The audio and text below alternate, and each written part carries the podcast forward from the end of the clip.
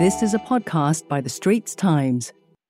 We have to realize that our weather has changed so much over the past fifty years, or even more. I remember waking up in the morning when I was a little girl in the eighties. It was foggy and there was dew everywhere. I was even told by an ex-director general of our own uh, meteorological department, it used to snow in Fraser's Hill back in the nineteen twenties. If we wait for twenty twenty-two to worry about an impending climate crisis, it's a bit too late. Climate crisis is already here.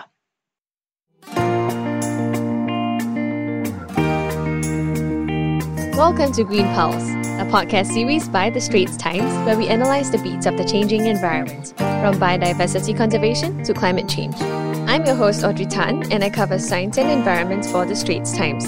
My co-host is David Fogarty. Hi, I'm David and I'm the climate change editor at The Straits Times. Since twenty nineteen, the Green Pulse podcast has highlighted key issues about our environment, from the wonderful wildlife that share our planet to the biodiversity and climate emergencies we face today. Usually, we speak to scientists and experts. But what does the climate crisis mean for people in Asia, one of the regions of the world most vulnerable to the changing weather patterns? As we welcome in the new year, our colleagues in bureaus across Asia spoke with people living in Malaysia, China, Thailand, India, the Philippines, and Singapore to get their thoughts on the climate crisis. Let's have a listen on what they think life will be like in twenty twenty-two. Hi, my name is Sasinan Almond. I'm forty-nine years old, living in Bangkok. Definitely my respiratory-related diseases would be worsened because of the amount of dust and carbon emissions in the city residences where we live. We can't get fresh air anymore in the urban area. The temperature is rising every year. We have to constantly live in, in air conditioning spaces. So I worry about, you know, what uh, climate is going to be like in twenty twenty-two, because we've seen so much of uh, drastic weather changes this year, and next year's, I don't know, with, with flash floods and droughts and all of that, it's going to spell doom for agriculture in many ways. And for a country like ours, which thrives on it, it could be devastating. I think in twenty twenty-two, the climate crisis would more or less be similar to what it is now, if not worse. Um, Because there are a lot of things that we are still doing that is detrimental to the environment, uh, which are obviously very high uh, in their carbon footprints and stuff like that.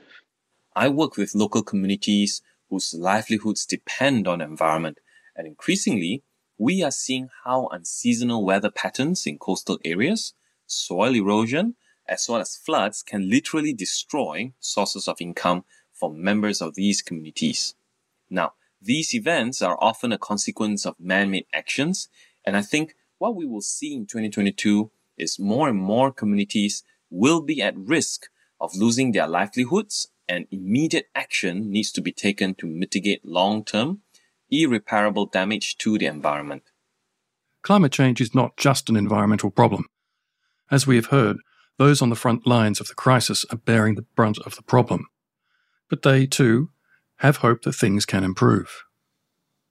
The, the emissions of uh, pollutants in the air will significantly uh, decrease if there are uh, increase of renewable projects, especially in the country. Yeah. I'm I, I'm hopeful, uh, but it, it will take a, you know, a, a large political will.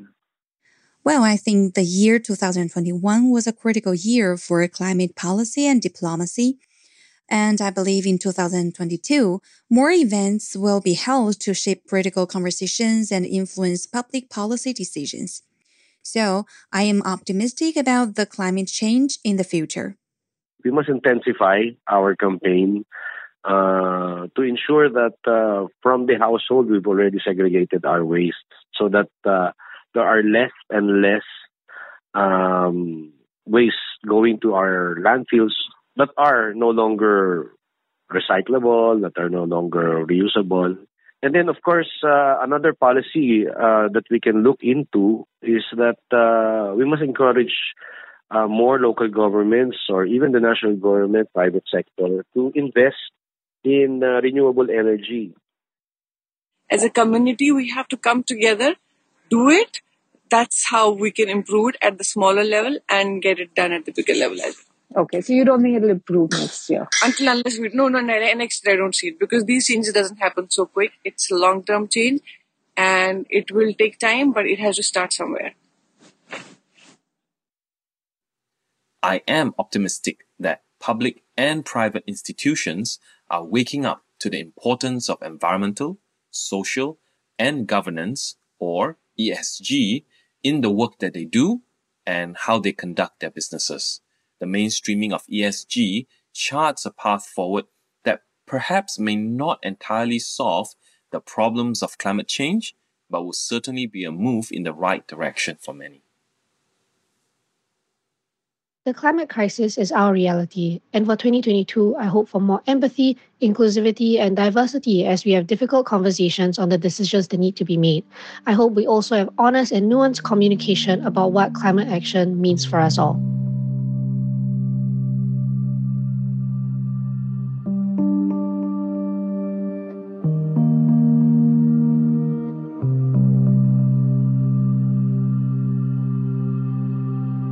Find us on Apple, Spotify, Google Podcasts, or via the Google Voice Assistant and Amazon Alexa-enabled devices. And now back to our podcast episode. It is the twenty-first of December. This year, climate change has made its mark across the world, from wildfires in California to floods in China and rising temperatures globally. Will the situation worsen in twenty twenty-two? Today, we discuss the climate crisis with someone witnessing the impacts firsthand. Mister Joy Singhal, the head for disaster, climate and crisis at the International Federation of Red Cross and Red Crescent Societies. Thanks, Joy, for joining us today. Thank you, Audrey. It's a pleasure to be here. Thank you for inviting me. So, Joy, maybe we can get started by telling us more about what you have seen in twenty twenty-one. Are the impacts of climate change getting worse? And which countries in Asia do you think are suffering the most? Yes, so Audrey, it's, it's, uh, if you had asked me this question almost ten years ago, then it would have been very difficult for me to answer in terms of whether uh, the disasters that we are seeing uh, in this year or in the previous year is a result of climate change or not. At this particular point of time, this year, I mean, we can be reasonably certain that the increased disasters that we are seeing in this year, for example, we are already responding to about sixteen emergencies, which are a direct result of climate change. And so we are seeing increased flooding. We are seeing increased typhoon. I mean, right now we are responding to Typhoon Rai in the Philippines. And we are seeing that the intensity and frequency of typhoons is increasing. So, and we can very clearly understand that the result of climate change or the increased global warming is resulting into these significant, severe climate hazards, which are then resulting into a lot of people getting affected every, every year. This year, for example, or to take some statistics, we are already seeing about fifty-seven million people across Asia Pacific having been affected by, by disasters that we are responding to. And if we are looking at globally, we are talking about at least one hundred thirty-nine million people who have been affected by floods, droughts, storms, wildfires. So, so in that sense, I mean, we are already seeing that the significant uh, impact of global warming is resulting into increased intensity, is resulting into increased frequency of flooding, of extreme weather events, of uh, uh, extreme heat waves, of typhoons that are resulting into great many humanitarian crises that the Red Cross is responding to. So Joy, you know, you are the head of disaster, climate and crisis at the Red Cross. And you must have seen countless of disasters or responded to countless of disasters across Asia. Tell us about one particular incident that stood out for you. Audrey, it's it's difficult to put a finger on one incident. There are so many that we are responding to. And I can tell you right from Afghanistan, which is which is actually facing significant drought for the past few years. Almost twenty-three million people in Afghanistan right now are suffering from massive drought. This year, we have seen in South Asia, which was the worst affected region, across Asia Pacific, where India alone experienced almost eighteen million people having been affected by flooding. In Bangladesh, again, we have seen significant amount of people who have been displaced because of flooding. You're talking about Myanmar. In Myanmar, there was flooding. There was a, there was a coup in Myanmar this year. And, and on top of that, there has been the COVID pandemic.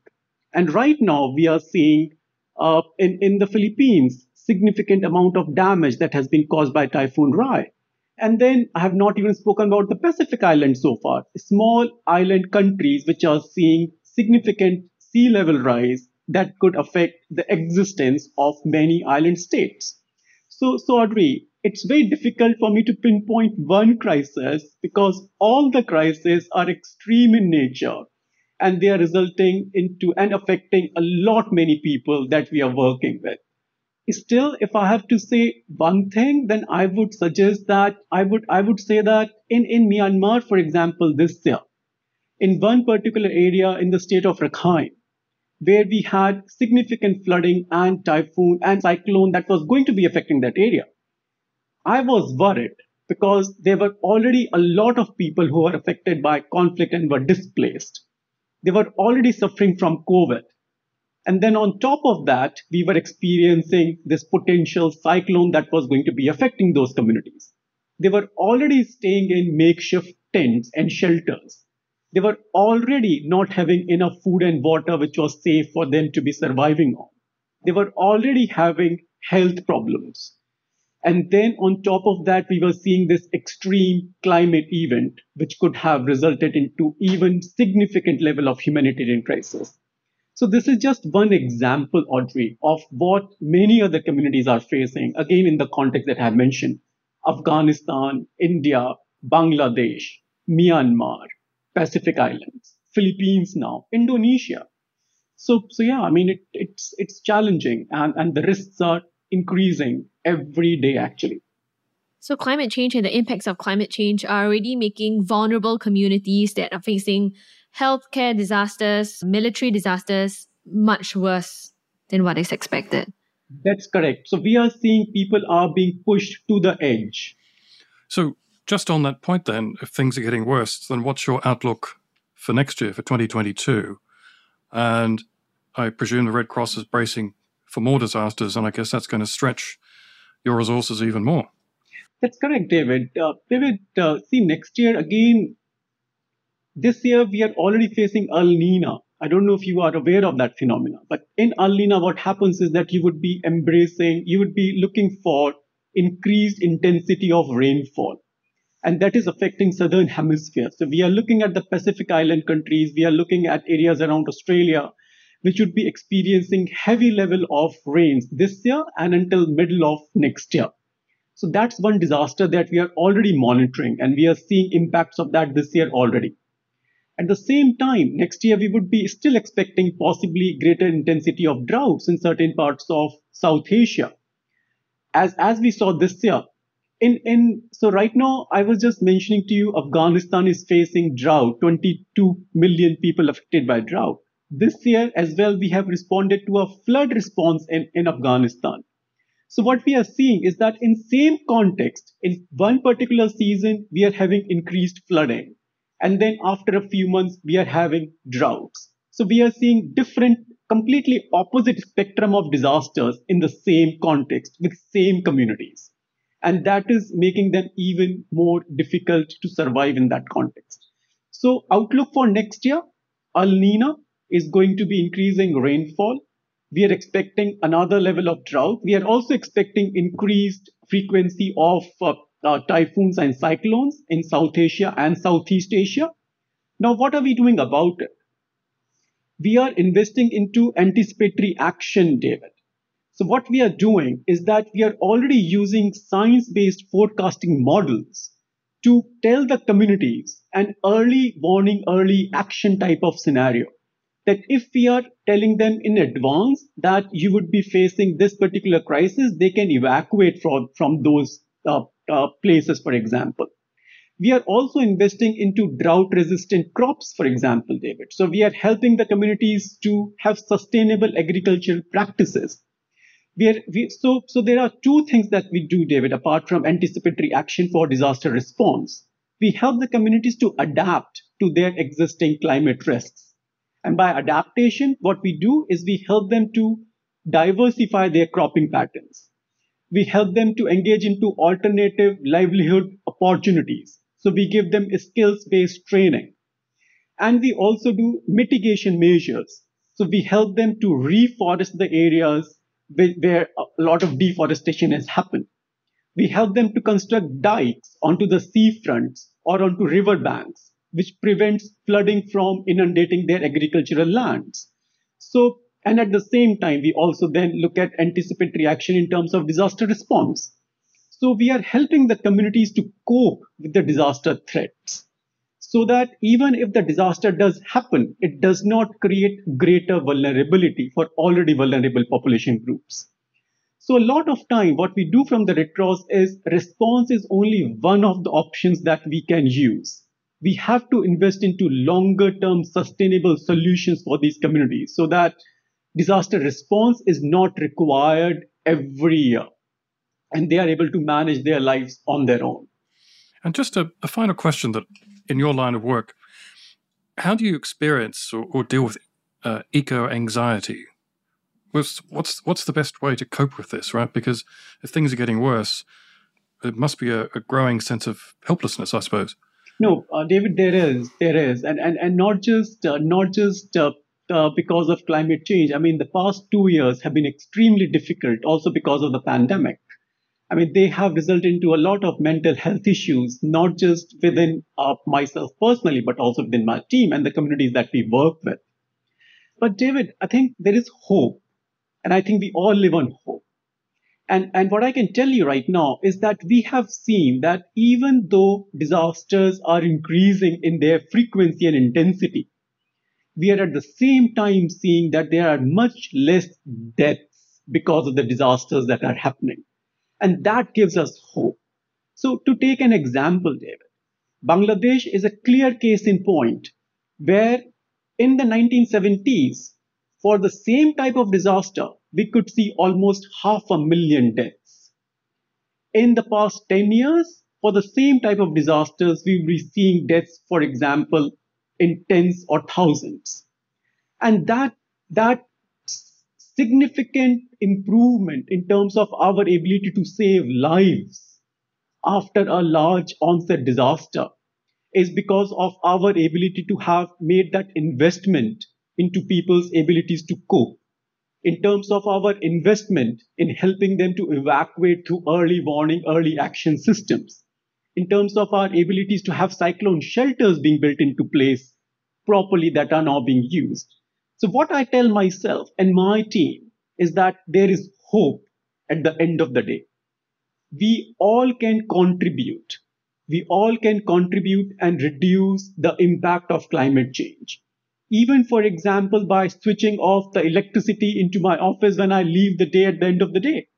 Even by seeing that we are not taking enough long-haul flights. Even by seeing that I am using a bicycle and I'm not taking a motor car every day to my work. I'm contributing bit by bit to reduce the impact of climate change. And that's what gives me hope, David. And hope is what helps me to reduce my anxiety. So basically, Joy, would that be your tip for other people as well? I mean, yes, the climate crisis and the scale of the climate crisis is ginormous. But if each of us were to act within our own sphere of influence, Every every little matter counts. Every little action counts. Absolutely, Audrey. Absolutely. And that's spot on. See, why did the climate crisis happen in the first place? It happened because all of us, from an individual level, have contributed to it. And in the same time, how can the climate crisis end? We all have a responsibility to contribute our bit, small by small, to reduce the impact. We are all using fossil fuels. All the oil companies are being said that they are responsible for it. But actually, at an individual level, we are responsible for it. And I think that's where it matters. We have to change our behavior. We can all contribute to reducing the impact of climate change. We have a responsibility. Thank you, Joy, for sharing your thoughts with us. And thank you for the work that you do. Thank you, Audrey, for having me. Thank you so much. Thank you, Joy. That was very good. Thank you. Thank you, David. And special thanks to our colleagues Danson Cheong in China, Debarshi Dasgupta and Nirmala Ganapathy in India, Raul Dancel in the Philippines, Shannon Teoh in Malaysia, and Tan Hui Yee in Thailand. Well, That's a wrap for Green Pulse, and we hope you enjoyed our discussion. For more on climate change and the environment, do check out our stories in The Straits Times. And don't forget to subscribe to our Green Pulse podcast series on your favourite audio apps, Apple Podcasts, Spotify or Google Podcasts.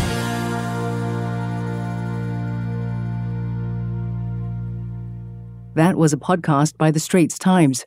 Send your feedback to podcast at s p h dot com dot s g.